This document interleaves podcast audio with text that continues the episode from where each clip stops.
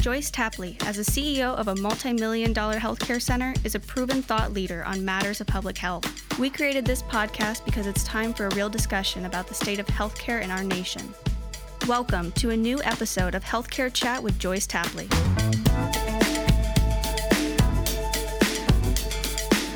Welcome to another episode of Healthcare Chat with Joyce Tapley. I am your host, Joyce Tapley, and I am extremely excited about today's guest. This is someone I've known for almost a quarter of a century. And every time I see him, I say, Joe Powell, Joe Powell. He is my guest today. He is a licensed chemical dependency counselor, and he is the owner of APA. And we're going to talk a lot about this particular subject because it is something that has been prevalent throughout the United States. Uh, addiction, behavioral health, mental health issues, all of those things are impacting our families and people that we may know. These are interesting times in which we live, and the stressors on all of us are making the life difficult in a way that we never would have imagined. Our guest, Mr. Joe Powell, understands just how difficult the journey can be. He is the founder of an organization here based in Dallas, and it is something that is very much needed in the southern sector as well, even though I know he receives and has patients from all over the Metroplex. Now, like I said a little bit earlier, I've known Joe Powell for almost a quarter of a century. He was one of the first people I met when I came to Dallas, and he welcomed me with open arms. So now I am welcoming you, Mr. Joe Powell, my friend and my colleague. Welcome. Thank you. Thank you, Joyce. Great to be here. I am so excited about what we're going to talk about today. I wanted to start by asking you to tell us about the state of addiction uh, throughout the United States. It's something that maybe not a lot of people are aware of, but I know that you can bring some good factual information as well as some stories to share with us. So, how is it? What's going on with addiction in the United States as you see it, and even in Dallas? Right. Well, well knowing that, first of all, the, the let me introduce myself. I always say my name is Joe Powell, and I'm a young person in yes. long term recovery. And what that means is that I haven't had a drink of alcohol in 33 years, but I haven't used any opiates or other drugs since January of 1973. Beautiful. And it's only because of recovery that I'm able to be a husband and a father and a lifelong learner and a servant leader, yes. and the president and CEO of APA, the Association of Persons Affected by Addiction in Dallas now for 24 years. Mm-hmm. And that really ties into where we are today in this country, even with substance use disorders or addictions, mm-hmm. right? And when the government, federal government, SAMHSA, the Substance Abuse and Mental Health Services Administration, Dr.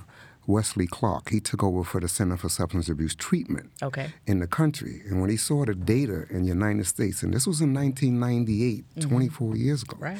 and the data showed that only 10% of the country is going to treatment for addictions. Mm-hmm. So 90% of the country is hurting themselves, their families, and the communities. Yes. Right? Yes. And so that's when he said, Well, don't people recover from addictions and alcoholism. Uh, where where are the people that we need them at the table? Let's bring people who have recovered right. from addiction to the table. Right. And of course, uh, myself, I had already been in recovery for nine years, but the uh, we we we gathered uh, a bunch of us that was in recovery, mm-hmm. uh, and we actually wrote the grant. Uh, it was a, RFP, request for proposal that they sent out, CSAT. Sent okay, so so you were a part of the original grant. Oh yeah, oh yeah, okay, yeah, wonderful. yeah, yeah, yeah, yeah. Okay. Yeah, and that grant there, I mean, that was the one. There was twenty of us in the United States that received those grants, mm-hmm. and Apple was one of the, the only one in Texas okay. that received the grant. And so we was able to go to Washington D.C. with other people in recovery from all over the country, mm-hmm. and talk about how do we recover? What is the recovery support? What is that? What do we need? How do you advocate? How do we change the message and the stigma mm-hmm. in the mm-hmm. country? But guess what? Here we are 24 years ago, and you asked about the current landscape. Yes, yes. And it's worse, of course. Of course, the country has been through a lot, but Right. f- because of the COVID and, and the racial injustice and the inequities that we, uh, the pandemics that we've, we've we've got going on now all over the world, but then the, the stress, you're right, from all that have increased with addiction. Addiction has increased. Mental health challenges have increased because of all of the stress and the traumas and the dramas that, that the country is going through. So right now, it's less than six percent. Oh, wow. Here we are 24 years ago, and we have gotten worse Yes. when it comes to um, addiction in, in the country. So that's where I mean we are right now. And as far as uh, opiate use, right, African Americans is right now the highest in overdoses. Oh, you're Forty-two kidding me. percent. Yeah, it was. Remember when we started the pandemic back when uh, President, former President Obama Mm-hmm. was was in office, um, and the drug czar was Mike Botticelli, uh, Yes. a good friend of mine, and he. Uh, he was able, him and uh, the former president was able to get the funding for the pandemic, but that was mainly for white overdoses Right. and it was the highest in the country. And uh, and of course, the last three years, over hundred thousand people died from overdose each year. Each year, That's- we that's- have uh, over hundred thousand people, and now African Americans, Latinos is higher than our white population. In terms So- of percentage. As far as percentage, Yeah, in terms of yes, percentage, yes, yes, not as yeah. many people as- Right, right, right. So there's a, still a whole lot of work when it comes to addiction. And remember that addiction, the definition of addiction, is a pathological relationship with any mood-altering substance, Mm-hmm. relationships, or behaviors, right, that causes life consequences. Oh, okay. Yes, and those consequences can be. We know it's primary in the body, with, in the body, and it's Mm-hmm. also uh, progressive, and it's chronic, and it's fatal. Yeah. So, um, and my father died from alcoholism. So, Oh, he did. Yes. I Apologize for hearing that. That's you know that's it's unfortunate because we have so many resources in this country that we always tout, but and still we have not had the best um, solutions for primary health care, for specialty health care, for hospitalizations and hospital emergency room visits, and then even with uh, alcoholism and uh, addiction, different forms of addictions, we we haven't figured out the best solution. But it sounds to me like your company, your organization, has come up with some good solutions too that we'll talk about a little bit later. So you talked about how it's affecting us from a you know United States point of view. But let's talk a little bit about uh, APAA, APA. What is your mission, your purpose? Uh, what are you all really doing, and what are you designing to do for those who walk through your doors, who call to find out how you can help them? What are you all doing on a regular basis? Great, great. Thank you for the opportunity to talk about APA. And yes, APA is a recovery community organization. Is what who we are. a lot of people don't know what that is. Mm-hmm. and that's uh, a, a RCO is the uh, the acronym, but a recovery community organization that actually provides recovery support services. So our mission is to educate all segments of the community Okay. about addiction and mental health recovery. Mm-hmm. Okay, not the problem, you know, but the solution as far as recovery support and services, right? So all of our supports and services fall under, you know, uh, information support, Okay. emotional support, instrumental support, and the biggest, one of the biggest is, of course, is affiliation support or companionship support. Oh. So who do I hang out with? I hang out with people like me, right? And that means people that are in recovery. And of course, we've had, you know, all all the way from congressmen, doctors. It doesn't, you know, addiction does not discriminate, right, mm-hmm. against Yeah, anyone. right. So, so recovery, our organization is geared toward providing supports. And how do you do that? So we do that, and like I said, in those four different support mm-hmm. areas, because instrumental supports is even provide resources like jobs and housing. What's instrumental for a person to have mm-hmm. for them to really to move toward recovery Okay. or to get on a path? Okay. The thing is, is that people, we are so disconnected and we don't know how to prioritize health mm-hmm. in our bodies, right, in our mind, and we disconnect because of a lot of trauma and drama. Uh, So, which, so before you go go further, I, I want to break it down even a little bit further Okay. because I understand you have different forms of services. Right. But if I called and said, my cousin, Right. um, we just found him on the street and he was had OD'd. Mm. Um, he had overdosed on something, and we don't know what it is. And we got him to the hospital. Now they're releasing him. They're just sending him Right. Mm-hmm. home to us.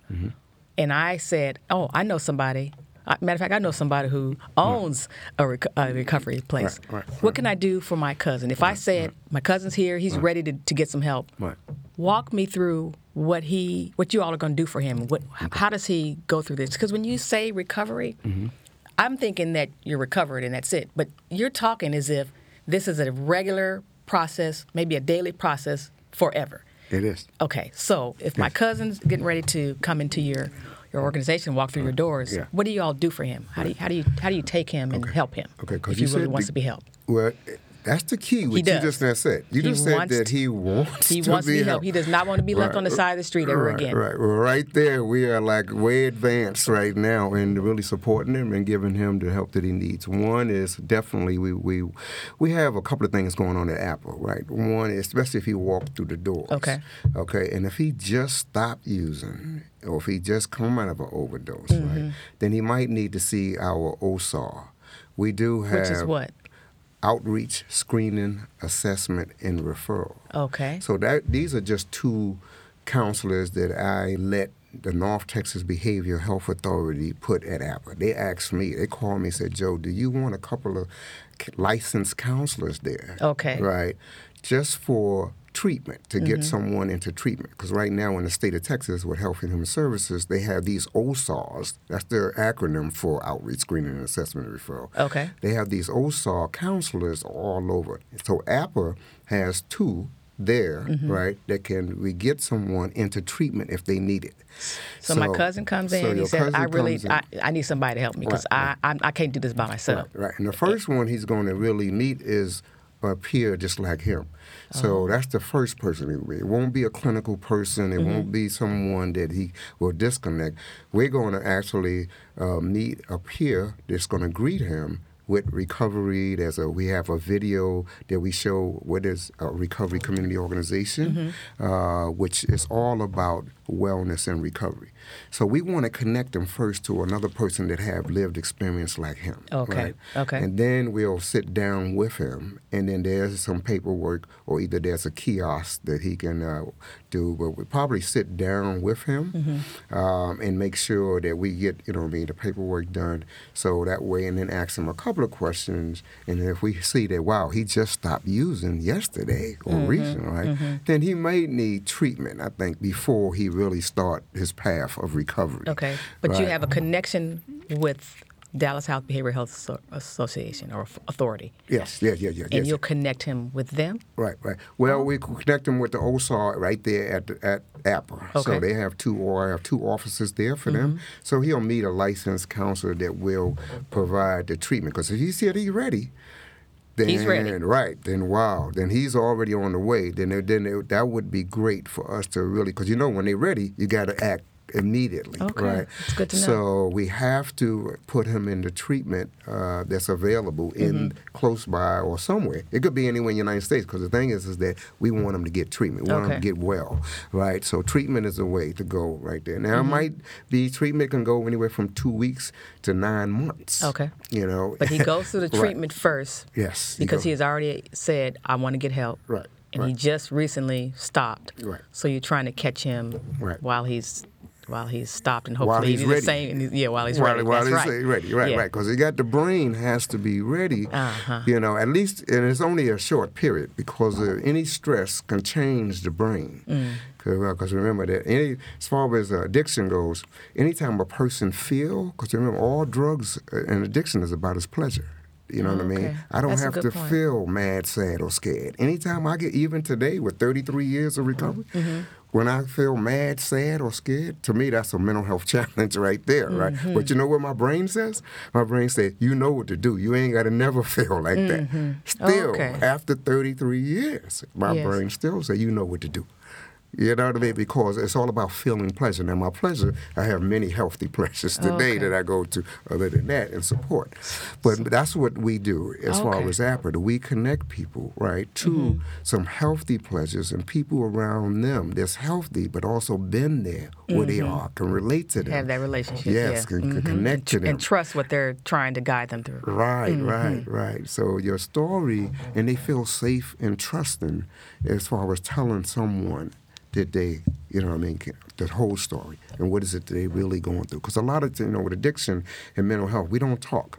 And that's uh, really in the country because of traumas and dramas, we don't really talk. Well, Mm-hmm. unless we have someone that we can connect with or check things Mm-hmm. out with. That that is a good point. Even in that in this topic, it's the same as general health care. Yes, yes. People if they're if they're afraid to go to the doctor because they're afraid for other results or whatever it may be, or just don't know what what to expect, when they develop that relationship with that that provider mm-hmm. is when they start feeling more comfortable telling more about the story. Yeah. So they they'll go through if they're going through treatment. Then let's say they've gone through and made it that far. Is there anything else? They, even if it's nine months, Yes. if there's anything else that that person does with, with or that APA helps them? Yes, do? yes, yes, yes. Matter of fact, while they in treatment, we actually work with them in there too, and we start educating them on recovery. They get a recovery coach mm-hmm. while they treatment. Oh, okay. Because yeah, we have to connect them. So I have right now 42 staff. That's all peer certified peers. So we're trainer. I remember when we first met, you just had a few staff members. Now you've That's got right. a, you got an entire Oh yeah, oh group. yeah. That's that's wonderful. Oh yeah, yeah, and the way the country is going, and uh, we might end up with hundred real Yeah, soon. that's you right. know, I'll be praying as on that. yeah, yes, thank you. So yeah, so but we want to stay with them because we call ourselves traveling companions. Oh, okay. So we want to be that traveling companion with them throughout their. Especially their early years of recovery, Mm-hmm. right? And the state pays us, matter of fact, that we can hold on to them up to five years Oh, in that's their recovery. that's wonderful. I would imagine it would take quite some time if they've been in this condition for some time. It's going to take at least that amount of time to to go through it. yes. Then they they have the coaches, they have Yeah. their peers with them. Right. What else? What else are you doing with them or for them so that they can continue to stay on the right path? Well, we walk with them out Mm-hmm. from the treatment. So we do actually, uh, just like the living room, we have another place that we work with uh, the North Texas Behavioral Health Authority in South Dallas Mm-hmm. called the Dr. Lewis E. Deer Behavior Health Complex. Okay. And in the uh, Lewis Deer Behavioral Complex, there's the living room. And the living room is a concept where we have APA peers there, and we and we have four clinical clinicians there. All right, and so we do jail diversion and uh, hospital diversion.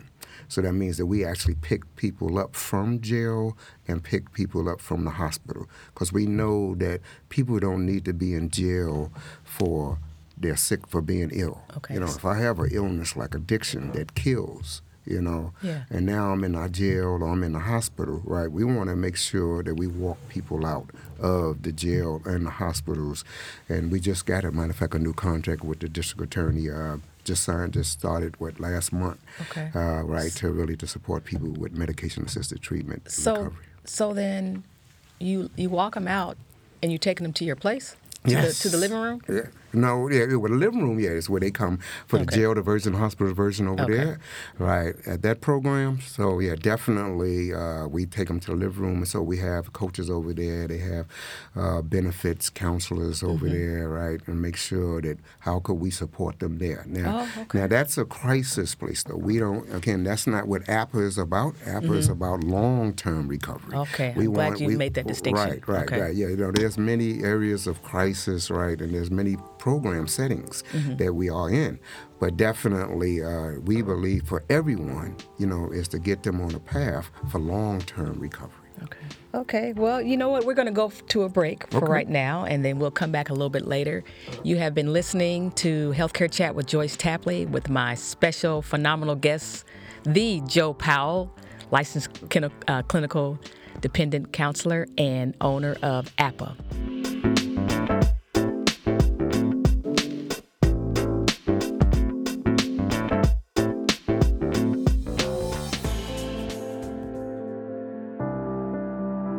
Sisters with a PhD is a community service organization, starting with mentoring women of color, black women, brown women who have the desire to earn the PhD.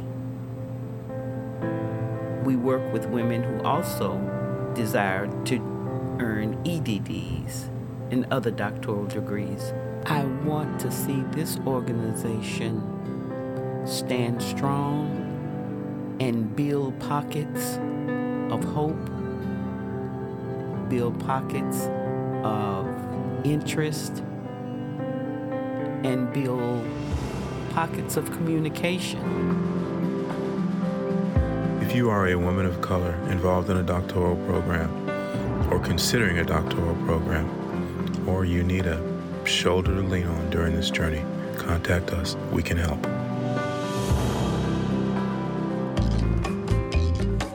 Inspire Art Dallas uses advocacy, fundraising, and public events to encourage the flourishing of the City of Dallas Public Art Program and to enrich public art experiences for residents and visitors to the City of Dallas. I'm Kay Kallos, Public Art Program Manager for the City of Dallas Office of Arts and Culture.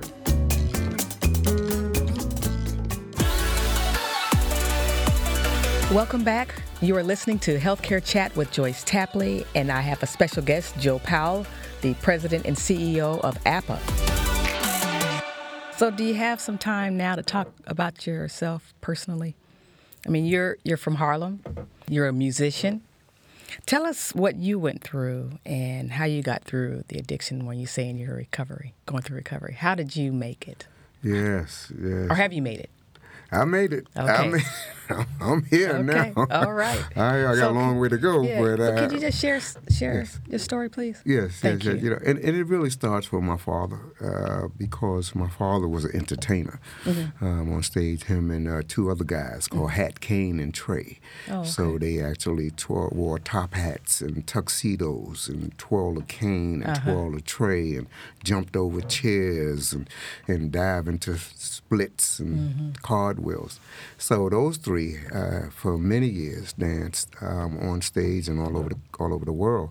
Uh, but his, my mother, the first three children had a seven boys and one girl. Oh, okay. But the first three that was uh, that was birthed was the uh, the Powell brothers, and we was entertainers on stage. So uh, I always say that as soon as I came out of my mother's womb, I said Showtime, you know, because because I was on television at four years old Oh, in New York City. Okay. So it was so I, that means I was you know practice is, you know makes probably as my dad just say he was you know of course we was practicing every day. So Mm-hmm. at four years old, the Ted Mack Amateur Hour Show in 1955. Uh, wait a minute, wait a minute. I thought you were born in the '60s, so I didn't realize. Okay, all right. I guess, I guess, I guess you are a little bit older than me then. 1951. right. So, uh, but yeah, 1955 Mm-hmm. on black and white television, you know, and uh, yes, we was on uh, the Ted Mack Amateur. We was on there three times in Uh-huh. 55, 57, and, and 59. But uh, but Ebony Magazine um, caught us, um, and those were, you know what I mean, the, the Ebony Magazine that really put made us famous, and it had a big three pages on the Powell brothers that the Oh, Powell wow. Mm-hmm. brothers make early fame, right? And uh, so, but that took off. But my my dad was an alcoholic. Okay. So you know what, what what you saw on television or what you saw on stage or what you saw even outside Mm-hmm. was not what was going on on the inside. What was going on in the house, Mm-hmm. right? And of course, the trauma of you know what I mean, living with an alcoholic father, that was pretty serious there. Um, and you know, we, right now there's uh, what we call the ACEs which stands for adverse adverse childhood experiences, mm-hmm. and those are traumas that happen to a person from birth to 18 years old. Okay. Right. Yes. And one of the questions there's only 10 questions on ACEs. Mm-hmm. One of the questions is, have you ever seen your mother get hit? Not your dad, but your mother get hit. Mm-hmm. And so to grow up with that that right there caused a lot of challenges as far as mental health and yeah. addiction and everything else. Uh, but all the rest of the traumas too, you know, from having an alcoholic father. Mm-hmm. But we were still was on stage. Now the safest place and the free place space for me was while I was on stage. Oh, okay. When we was entertaining with my two brothers and mm-hmm. my dad, that was the safest place for me, you know, um, mm. because we was entertaining and people was clapping and laughing right. and we was having fun on the stage, you know. But when we came off and went home, you know, then it was a different story. mm-hmm. my dad started to drink. So, you know, the learning started early. What we say, what we learn, we practice, and what we practice, we become. Yes. So I learned early what is uh, alcohol. And then we started uh, dancing in nightclubs. So what is a little kid doing at a nightclub? Yeah. Showtime don't start till midnight, right? right? Oh, so a lot of that kind of traumas that was going on, even though it was, I'm thinking it was fun, some of that I was mm-hmm. able, but also at the nightclub is where I picked up my first drink of alcohol at 10 years old, hmm. right? And that right there kind of cut a path of pleasure in my brain mm-hmm. to where at 13 I was I was drinking more you know uh-huh. you know going through school but we were still on television I mean we still you know I mean entertaining uh, I remember at uh, Madison Square Garden at Harvest Moon Ball three years uh, the first year was Michael Jackson and Jackson 5 was mm-hmm. the guest speaker with uh, and then the second year was Temptations and then third was uh, Gladys Knight mm-hmm. with Frank Sinatra it was always you know the Frank Sinatra the big act, and then it was a Motown group, and then it was the dancers, right? Okay. And we danced in the Harvest Moon Ball. But so anyway, yeah. But I think the alcohol led to other drugs too. You mm-hmm. know, to medicate because I was medicating the pain, the shame, the trauma, and drama and uh, and even though I was able to finish high school, mm-hmm. right, but by then I had was also using some opiates myself, okay. right, and uh, I saw on television I couldn't stop. It wasn't in in and this was in the '60s now, yeah. right, and in the early '60s, uh, Harlem was flooded with opiates. Harlem was flooded with heroin by design. Oh yeah, by design, and we uh, and I saw on t- and I couldn't stop. It wasn't no treatment programs around, mm-hmm. you know. Uh, there was a Phoenix House that I did go to for a minute, you know, but that therapeutic community didn't work for me. Uh-huh. Uh, but I saw on television today was dying in Vietnam from heroin, and that was. Uh, the, uh, my drug of choice, and I said, "Oh, okay, so this is my way out. I'm either going to to die. It was a suicide mission, mm-hmm. right? I said, I'm either going to shoot up some dope and die, or I'm gonna get shot with bullets and die. Hmm. But this was so I enlisted to go to Vietnam, and and uh, God said, "Nah, you ain't you ain't getting away that early. You mm-hmm. haven't even done the podcast yet. Podcast with Joyce Tapley. You, you, you got a while to go. so, so I, so I, I, didn't pay him to say that. I promise you. But, but, I was able to, you know, to be to, to go through the military and they come mm-hmm. out. Uh, when I remember when they uh, my orders was Vietnam, but I remember them knocking on the on the barracks and, and coming to me and saying, "Hey." uh, good news, you're not going to Vietnam, mm, you know, mm, but you are going to treatment and for your addiction, you know. Because wow. I had came back with a dirty UA. Uh-huh. You know, so they send yeah. you home first before they send you to war mm-hmm. in Vietnam. They send you home for 30 days, and I went home and smoked up, drinked up, shot up everything I could, and then came back and got a dirty UA. Uh-huh. And that was uh, another that God. Was that was it. You know, God stepped in again. Mm-hmm. Said, okay, well, look, you're going to finish out with treatment. And I ended up working in the treatment in there in the military and uh, finishing up my two years. And then when I got out, I went back to New York for a minute and got in the program. And they said, in the program, they said, anybody want to go to Waco, Texas to take any trade that you want to take? And I said, hurry up and raise my hand. I got to get out of New York. Uh-huh. You know what I mean? But, but Harlem was just so great. I mean, when today, when I think about all of the, the resources and the strengths of the community, you know, seeing Malcolm X every almost every day on the corner 125th mm-hmm. Street and Lenox Avenue, you know, you got to walk past, and then he's preaching every day, you know. And of course, I was baptized by Adam Clayton Powell. Oh uh, who you know was a congressman, yeah, but also he was the, the, the pastor. You know, I mean, after his after his father okay. at Abyssinian Church in huh. Harlem, which was at that time the largest you know African American church in the mm-hmm. country.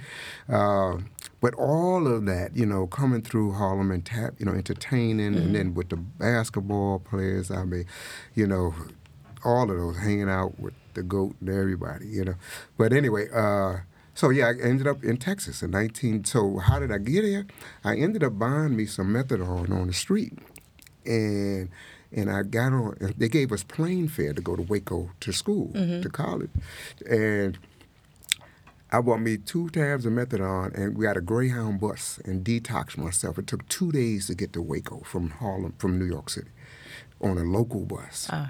and then that was my detox and stopped using opiates I haven't used since then of January wow. 1973. Uh, but I drank, continued to drink to 1988. And okay. 1988 is when I met uh, a young lady that took me, said, hey, you know, I noticed you, you know, you drink a lot, you know, and because uh, I'm out partying. Uh-huh. And, uh, but she was in recovery, and she took me to a church that had an AA meeting. Oh. And that's where I met uh, Dr. Lewis E. Deer. Um, and he is uh, he was the guy. So anyway, when I go into the meeting, he said, "Well, you got to get a sponsor in here." I said, "A sponsor? What's that?" They said, "Oh, don't worry about it. Just ask that old dude over there." And asked that old dude over there, not knowing anything about him right? And he said, okay, yeah, he said, I'll be your sponsor. You got to call me every day. Call you every day. I haven't called God or my mom every day. Nobody, you know. So he said, you got to call me every day. We're going to work the step. We're going to read the book. You know, we're going to work these, you know, I mean, go through the program, go to meetings and all that. He said, but call me at these two hospitals and then call me on because we didn't have cell phones then. He said, right. call me on my right. pager, call me at these two hospitals, and then you can call me at home, right? And uh, so, of course, he scared me to death. Now the PTSD is swarming. I'm, I'm afraid because he said, call him at these two hospitals. Mm-hmm. I don't want, you know, when you're trying to get sober, the last person you're going to go to is the doctor. Yes. right? Yeah. And that's for almost any chronic illness, right? Uh, we just, you know, I hope seeking. But anyway, uh, so on the way out, I said, "Who's this guy I just asked?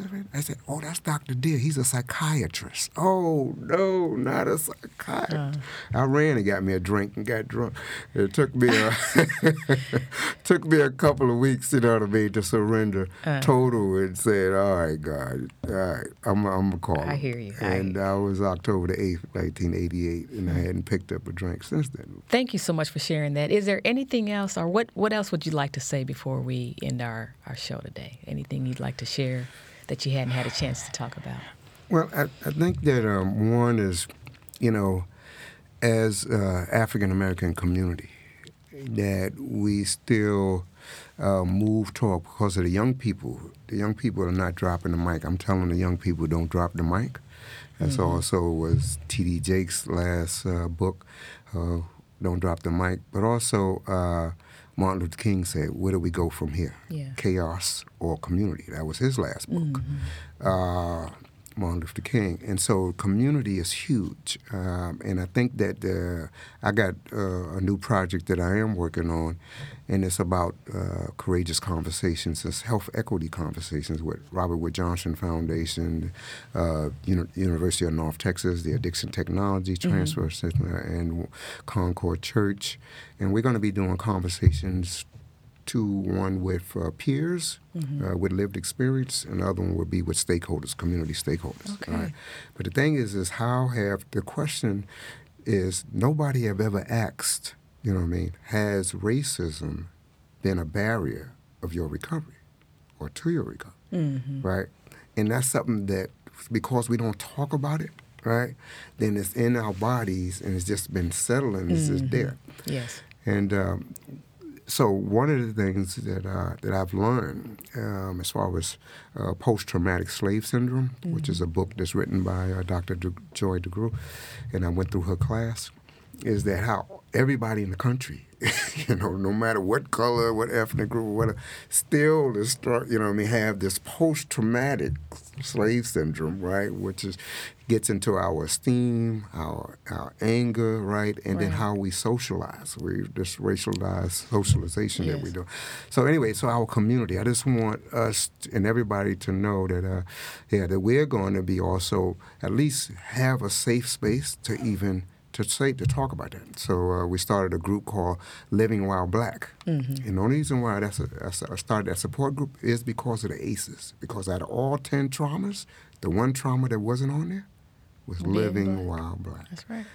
So I started a support group for that, and mm-hmm. we actually for the community and for peers just to come and talk about it, and even counselors. You know, what I mean I mean, I'm on the NAADAC DEI. I'm on a bunch of NATE DEI, mm-hmm. diversity, equity, and inclusion yes. stuff yes. all over the country, yeah. and because nobody has never talked about the right. barrier right. of health, wellness, That's, and recovery. That that is true. That is true. So make sure that you keep me informed too, because I certainly would like to either attend or Great. send some representation because um, we need to be a part of that discussion too. Because uh, the ethnic divide is not just with uh, with um, chemical dependency; it's with general health care, it's with housing, it's with transportation, it's with education, yes, it's with all of that. Yes, yes. So, mm-hmm. um, and we need to help bridge that gap. And and the more we can prepare our younger kids and, and our younger youth and our you know, next generations is we've got to try to fix a few more things before it's time for them to take over. That's right. Even though I know that they're going to work on the right track. So, thank you so much. I am I'm so honored again that you have been on the healthcare chat with Joyce Tapley, Mr. Joe Powell with APA, um, I hope that that you continue to do the great things you're doing. And since you listened to the Lord some time ago, I'm sure He's got a few more things in store for you. So keep up the great work, brother. Uh, I'm I'm very happy and thank you again. You're welcome. You're welcome. All right. Thank well, you. this is the end of the the greatest episode of Healthcare Chat with Joyce Tapley with Joe Powell, and I just want to say thank you everyone for listening. And that concludes another installment of Healthcare Chat. For all upcoming and previous episodes, look for us on Apple Podcasts, Google Podcasts, Spotify, Stitcher, or wherever you get your podcasts. Hit the subscribe button and you'll always be notified when a new podcast is published. Until next time, thank you again for listening to Healthcare Chat with Joyce Tapley.